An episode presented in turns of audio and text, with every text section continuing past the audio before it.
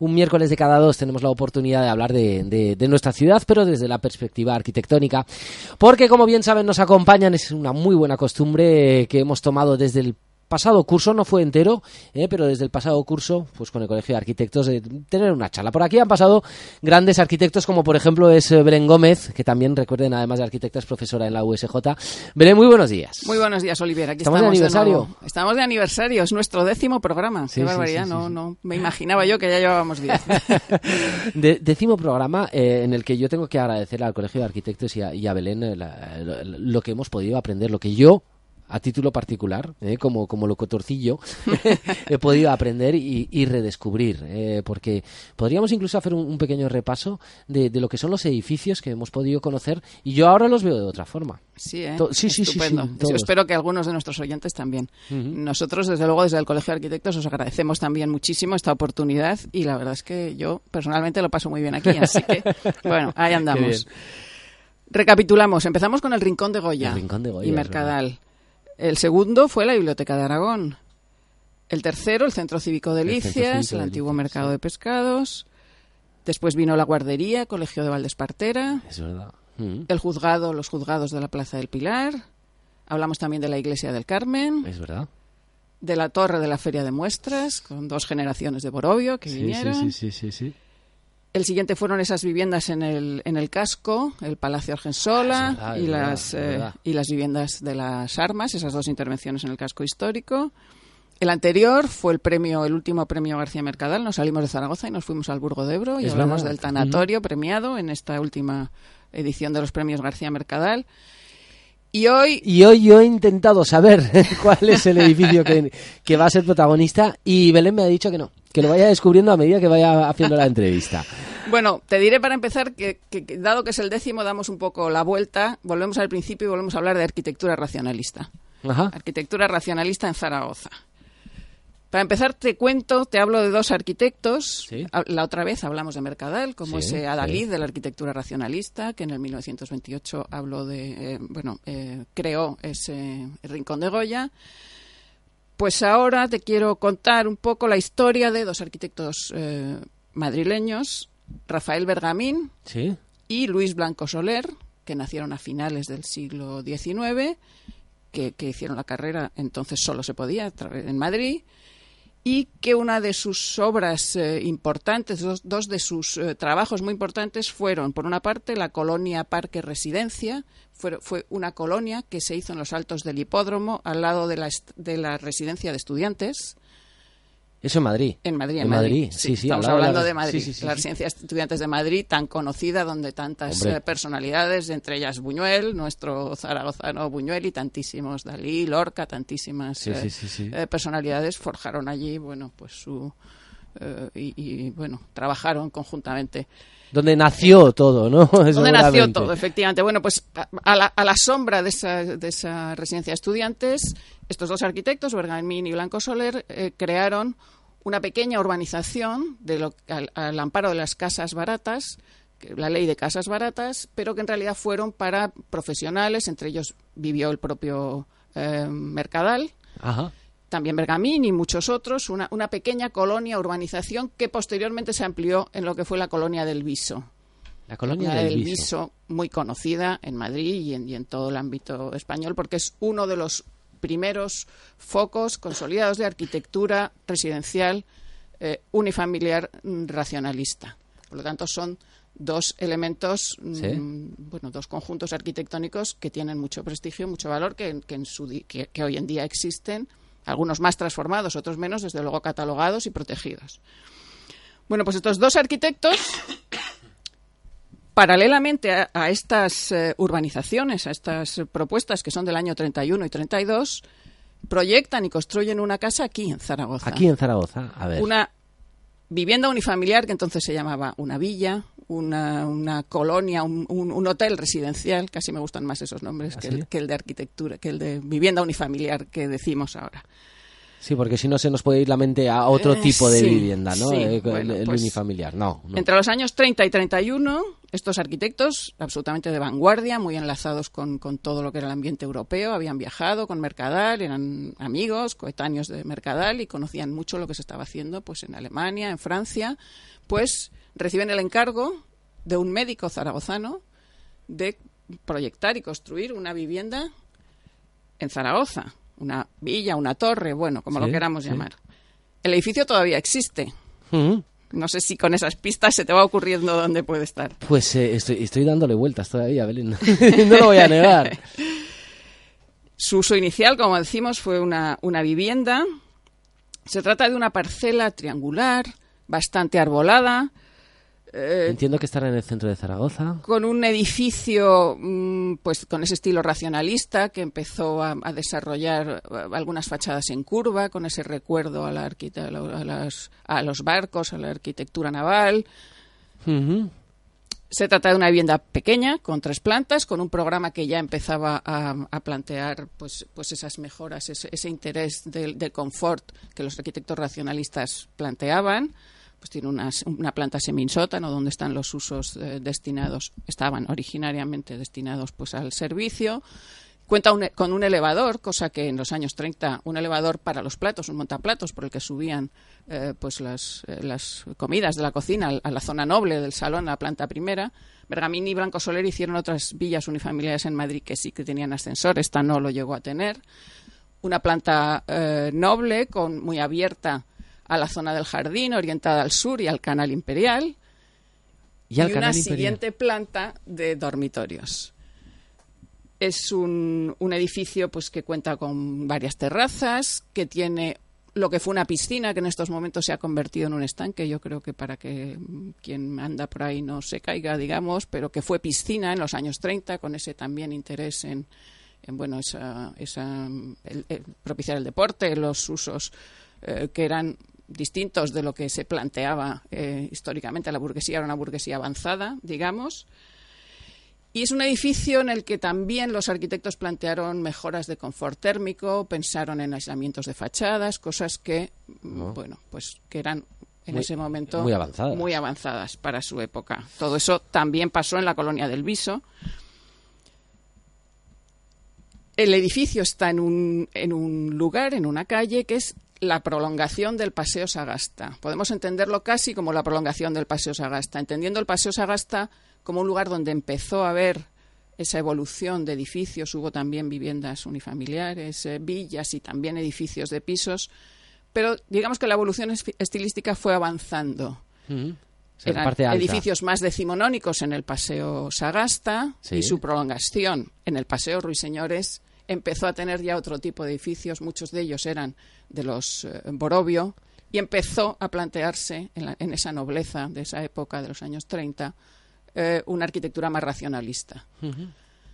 Dentro del Paseo Ruiseñores hay algunos edificios que permanecen, muchos otros muy transformados, fundamentalmente son de los Borovio, pero también hay otros arquitectos en los que esos rastros de la arquitectura racionalista están un poco más ocultos. Hay, por ejemplo, la Clínica del Pilar, es un edificio que fue eh, racionalista eh, y hay imágenes de cómo fue, ya que en estos momentos está muy, muy transformado, prácticamente no se puede seguir esa pista.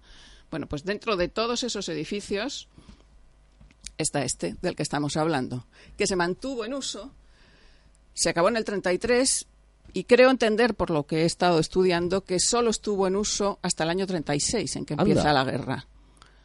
En el momento que empieza la guerra, pues por, por cuestiones que he estado estudiando, analizando, hay historiadores y arquitectos que hablan de ello, ese edificio pasa a formar parte de un pasado un poco negro de la ciudad.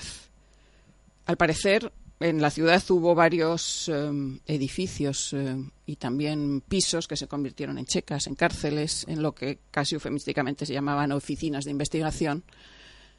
Sí, escenarios de la represión en ese momento de la guerra, entre los cuales estuvo este edificio.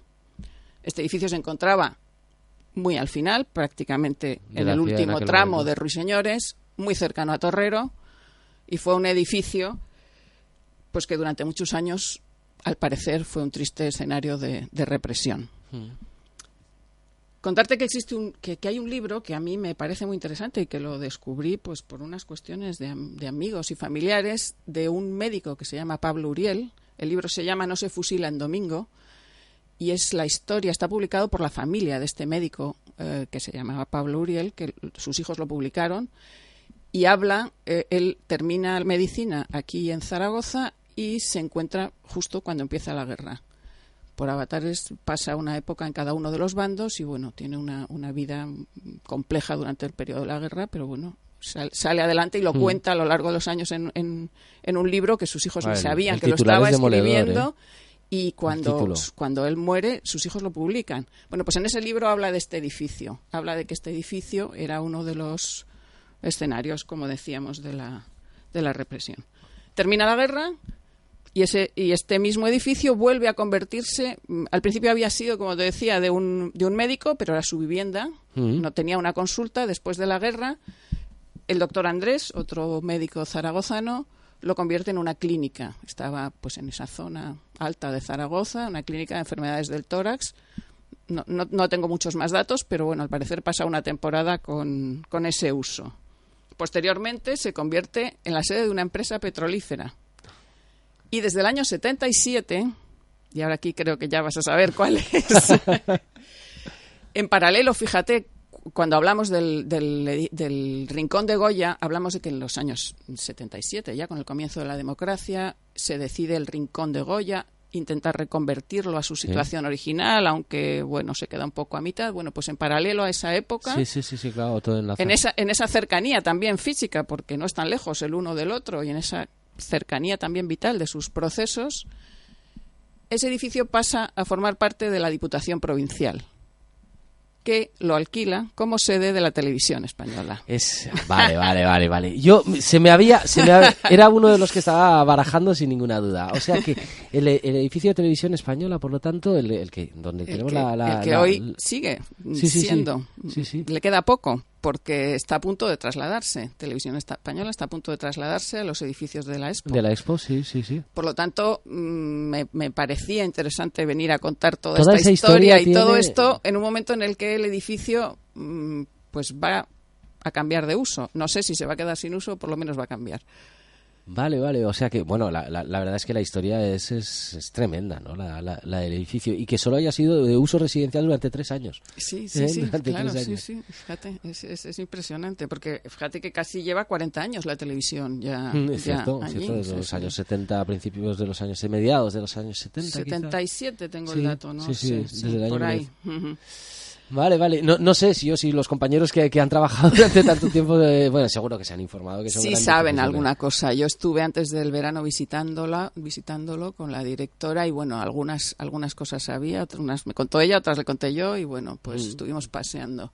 La verdad es que el edificio en su aspecto exterior es razonablemente parecido al proyecto inicial.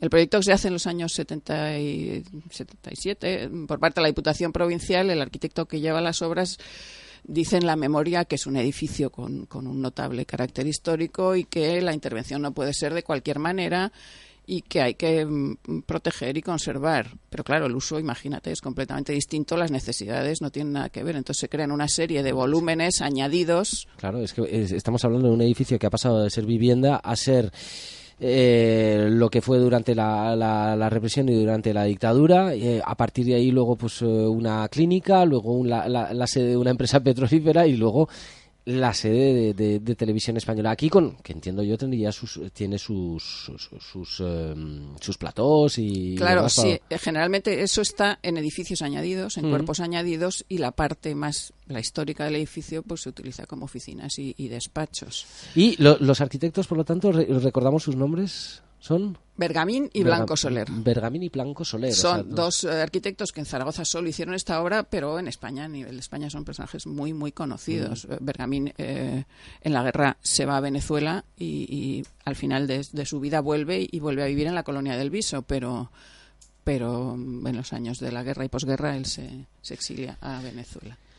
¿Y, qué, será ese edificio en el futuro? Eso es lo que no sabemos, ¿verdad? Pues no lo sé. La verdad es que yo no lo sé y he de confesar que tampoco lo he preguntado en la Diputación Provincial, que en el fondo son sus propietarios. Eh, por lo que un poco he intuido, no deben de tener muy claro qué van a hacer.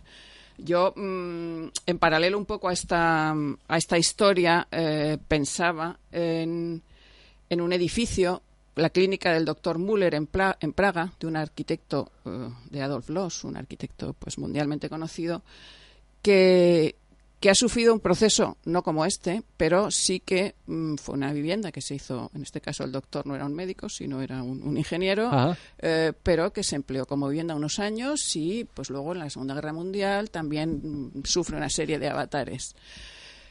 A partir del año, un poco antes del año 2000, el, ayuntamiento de, Praga decide eh, que ese edificio no se puede perder como al parecer había estado bastante abandonado, pero por estar abandonado se había conservado, ah. eh, pues han realizado muchísimos estudios de investigación y de, y de análisis del edificio, la arquitectura de esa época, y lo han convertido en un museo de la ciudad y en un museo mm, que, em, plantea y presenta la figura de Adolf Loos como un arquitecto mundialmente reconocido. No sé si eso nos podría dar pistas de algo que podríamos hacer, porque Efectivamente, la arquitectura racionalista eh, tuvo casi su origen en el Rincón de Goya, como hablábamos, Mercadal, el Gatepac, que fue esa, esa fundación de arquitectos y artistas que pretendían eh, poner en valor y ensalzar esa, esa arquitectura moderna y racional pues no lo sé si por esa parte podría haber podría alguna ser, Podría ser, ¿eh? desde luego que sí. O, eh, convertirlo eh, pues al hilo de que ha sido la, sede y todavía lo es de televisión española, pues podríamos ahí hacer pues también un, un, centro de, de, interpretación de lo que es la historia del cine y lo, audiovisual aquí en Aragón, ¿no? Por ejemplo. Desde, por ejemplo. Este, esta semana hemos celebrado el aniversario del nacimiento del segundo de Chomón y demás. O sea, pues, podríamos, pues, no sé, por lanzar ideas. Efectivamente.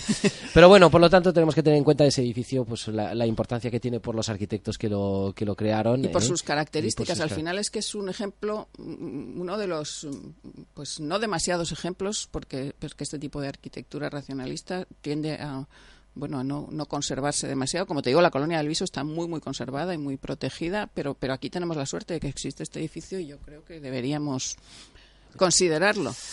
Pues eh, lo miraré también con otros ojos. a partir de ahora, ¿eh? iré, como decimos aquí, de propio, ¿eh? de propio con, el, con la moto, ¿eh? a echarle un vistazo y, a, recordar todo lo que nos ha contado Belén Gómez de, este edificio, que a día de hoy todavía es, y veremos hasta cuándo, la, sede de televisión española en Ruiseñores, justo al, al final. al final. Paseo Ruiseñores 57-59, es el último, subiendo a Ruiseñores, el último a la izquierda, la verdad es que se ve muy fácilmente. El médico era el doctor Matías Bergua el que hizo el, encargo, el que lo construyó. Y hay una cosa curiosa que pasa siempre con esta arquitectura racionalista, y también lo hablábamos el día que hablamos del Rincón de Goya, y es que las fotos son siempre en blanco y negro. Por lo tanto, no llegamos a saber bien cómo fue, qué colores tuvo. En, el, en el Rincón de Goya, el arquitecto que nos, que nos lo contó y que había hecho la tesis, había hecho una especie de análisis visual de qué colores podía tener y él se aventuraba a decir que había sido rojo, amarillo, azul y de muchos colores. Este edificio es verde. Yo tengo la duda de si originariamente lo fue. Eh, probablemente sí, porque, porque aunque las fotos son en blanco y negro, mm, brujuleando un poco por revistas y por otras obras, eh, Bergamín y, desde luego todos los racionalistas les gustaba utilizar el color. Bergamín era además ingeniero agrónomo y no sé si eso y esa plantación de tantos pinos y ese arbolado, el, el resto de las viviendas y en la colonia del Viso sí que planteó viviendas de colores pero bueno, queda un poco la duda que se puede rastrear haciendo catas si efectivamente tuvo ese ah, color o no lo tuvo. Quiero decir, en este momento pasa bastante desapercibido, aunque el arbolado sí que lo deja ver, pero está en ese entorno de colores verdes de la zona. A ver si los compañeros de Televisión Española me dejan visitarles un día.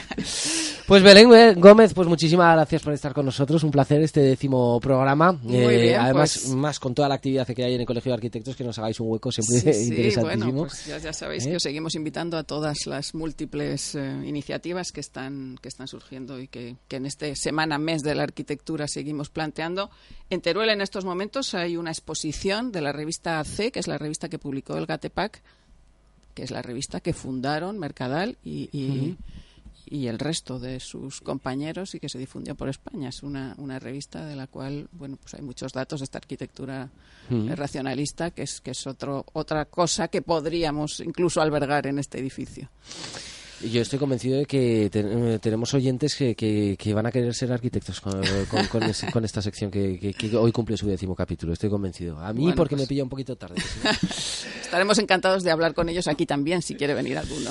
Belén Gómez, arquitecta, profesora en la USJ, en la Universidad de San Jorge. Muchísimas gracias por estar con nosotros, eh, por descubrirnos este edificio. Eh, tras esos frondosos árboles y vegetación, ahí tenemos un, gran edificio racionalista que ahora mismo pues tienen la oportunidad todavía de disfrutar los compañeros Televisión Española.